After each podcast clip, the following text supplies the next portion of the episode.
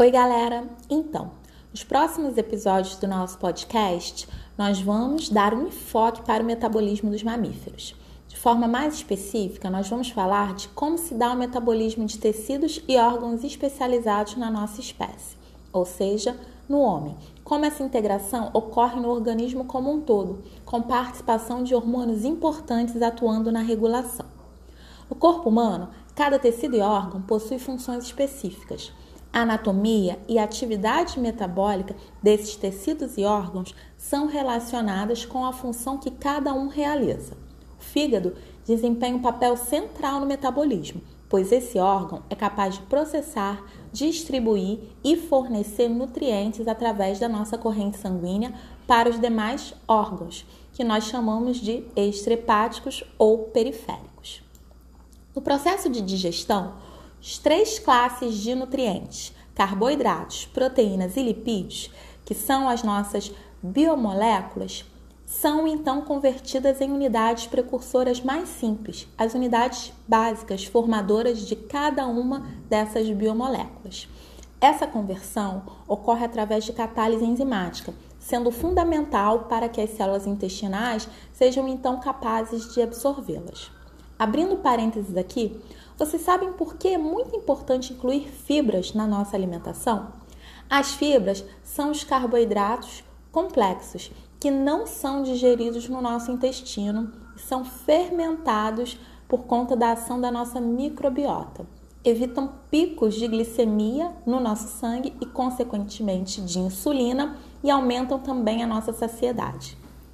Com relação ao bolo fecal, presença de fibras retém mais água, estimulando a contração da musculatura do intestino grosso, que favorece a eliminação das fezes e previne a constipação. Os principais alimentos ricos em fibras são verduras, legumes, frutas, cereais integrais e feijão. Voltando, só para a gente relembrar, as unidades básicas dos carboidratos são os monossacarídeos. Exemplos: glicose, frutose e galactose. As unidades básicas das proteínas são os aminoácidos e as unidades básicas dos lipídios são os ácidos graxos mais o glicerol. Bom, após a absorção que ocorre no intestino, essas moléculas são então encaminhadas para o sangue direcionadas para os hepatócitos. Os hepatócitos são as células do fígado, ok? O fígado então processa esses nutrientes obtidos da nossa dieta e distribui para os demais tecidos do nosso corpo. Nessa primeira parte, nós vamos então focar nos carboidratos, sinônimo de açúcares e glicídios. O principal representante dos carboidratos é a glicose, um importante combustível para o corpo humano. Quando a glicose entra nos hepatócitos, ela é fosforilada pela enzima glicoquinase, formando o produto glicose 6-fosfato. A glicoquinase é uma isoforma da exoquinase. Ambas atuam no mesmo substrato, porém possuem atividades catalíticas bem distintas. A glicoquinase apresenta um KM muito maior que a exoquinase, portanto, possui menor afinidade pela glicose, que é substrato dessas duas enzimas. Mas o que, que isso significa? Bom, isso significa dizer que o fígado só utiliza a glicose como combustível quando a concentração dessa molécula no sangue é bem alta, ou seja, logo após uma refeição rica em carboidratos.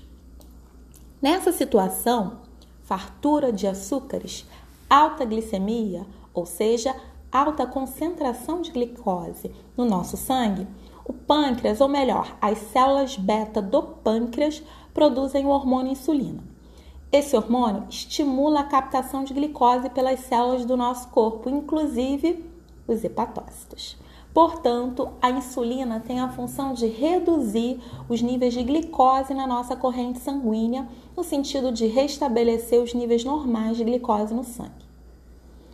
A glicose é transportada para o interior das células do fígado após uma refeição rica em carboidratos é então convertida em glicose 6-fosfato. Dentro do fígado, essa molécula, glicose 6-fosfato, pode então prosseguir para três vias básicas que eu vou descrever agora para vocês. A primeira, conversão em glicogênio hepático. O excesso de carboidrato na nossa dieta, ou seja, o excesso de glicose, é estocado na forma de glicogênio no nosso fígado. Cerca de 800 gramas do peso do fígado corresponde ao estoque de glicogênio. 2.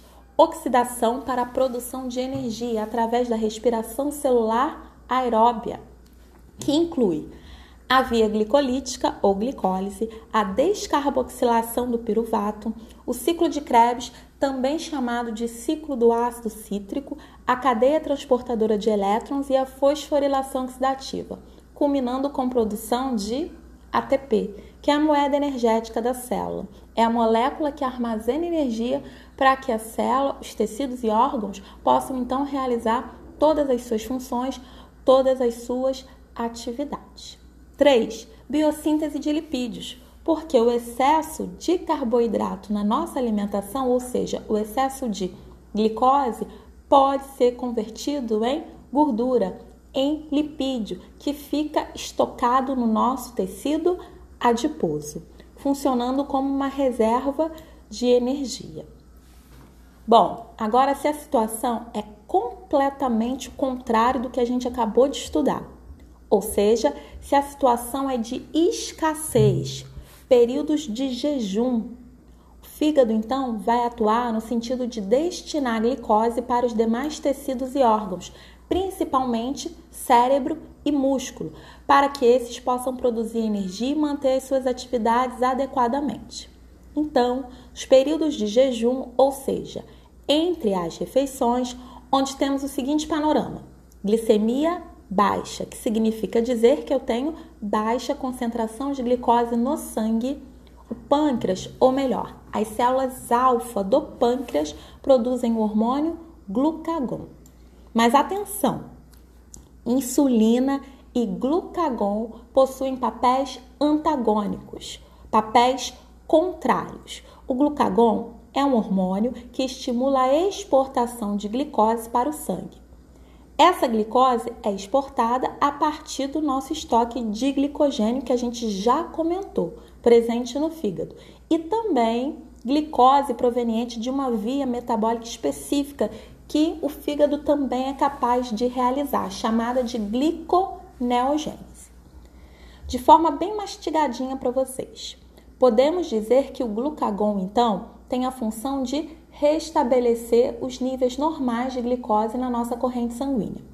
Então, podemos dizer que o glucagon é um hormônio hiperglicemiante, enquanto a insulina é um hormônio hipoglicemiante, pois tem a função de reduzir a concentração de glicose no nosso sangue após uma refeição rica em carboidratos, no sentido de restabelecer a nossa glicemia normal. Bom, mas como o fígado faz isso?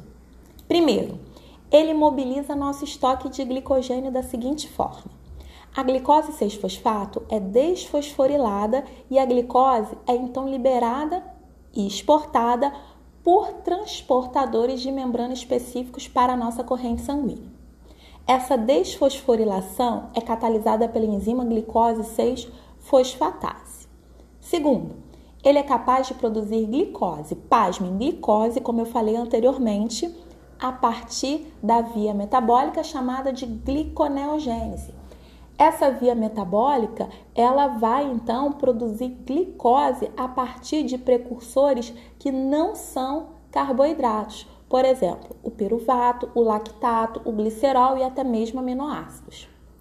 Bom, nesse cenário de escassez de glicose, todo combustível utilizado para a manutenção das atividades do fígado não é proveniente, é claro, da glicose, mas sim é proveniente da oxidação de ácidos graxos, ou seja, lipídios, gordura. Essa oxidação também produz moléculas chamadas de corpos cetônicos. Guarda essa informação para o futuro, tá bom? Que também servem como combustível para o cérebro, principalmente. Calma, gente, tá acabando. Finalmente, vamos então diferenciar gliconeogênese, de glicogenólise e glicogênese.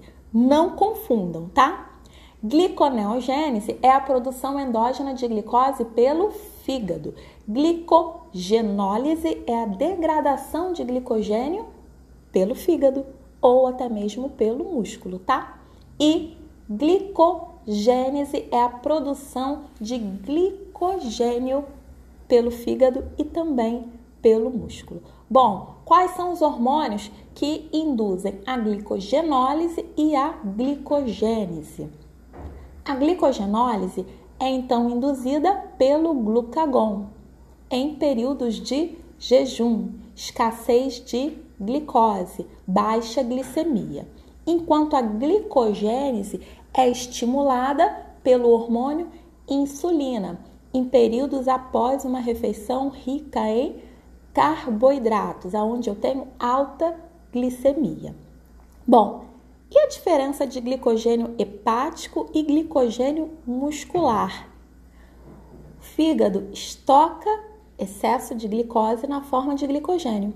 O músculo também é capaz de produzir esse estoque de glicose na forma de glicogênio. Porém, a principal diferença é que o fígado, ou seja, o glicogênio hepático, é exportado nos períodos de jejum para o sangue e, consequentemente, vai ser direcionado para os tecidos que necessitam de combustível para a produção de energia, enquanto o glicogênio muscular nunca é exportado. Nunca mesmo, tá, gente? Então, todo o estoque de glicose na forma de glicogênio que fica armazenado no músculo é de uso próprio do músculo, ok?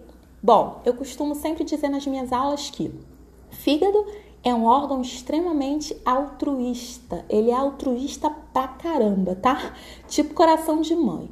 Enquanto o músculo, ao contrário, é um órgão tipicamente egoísta, daquele tipo que só pensa no umbigo dele.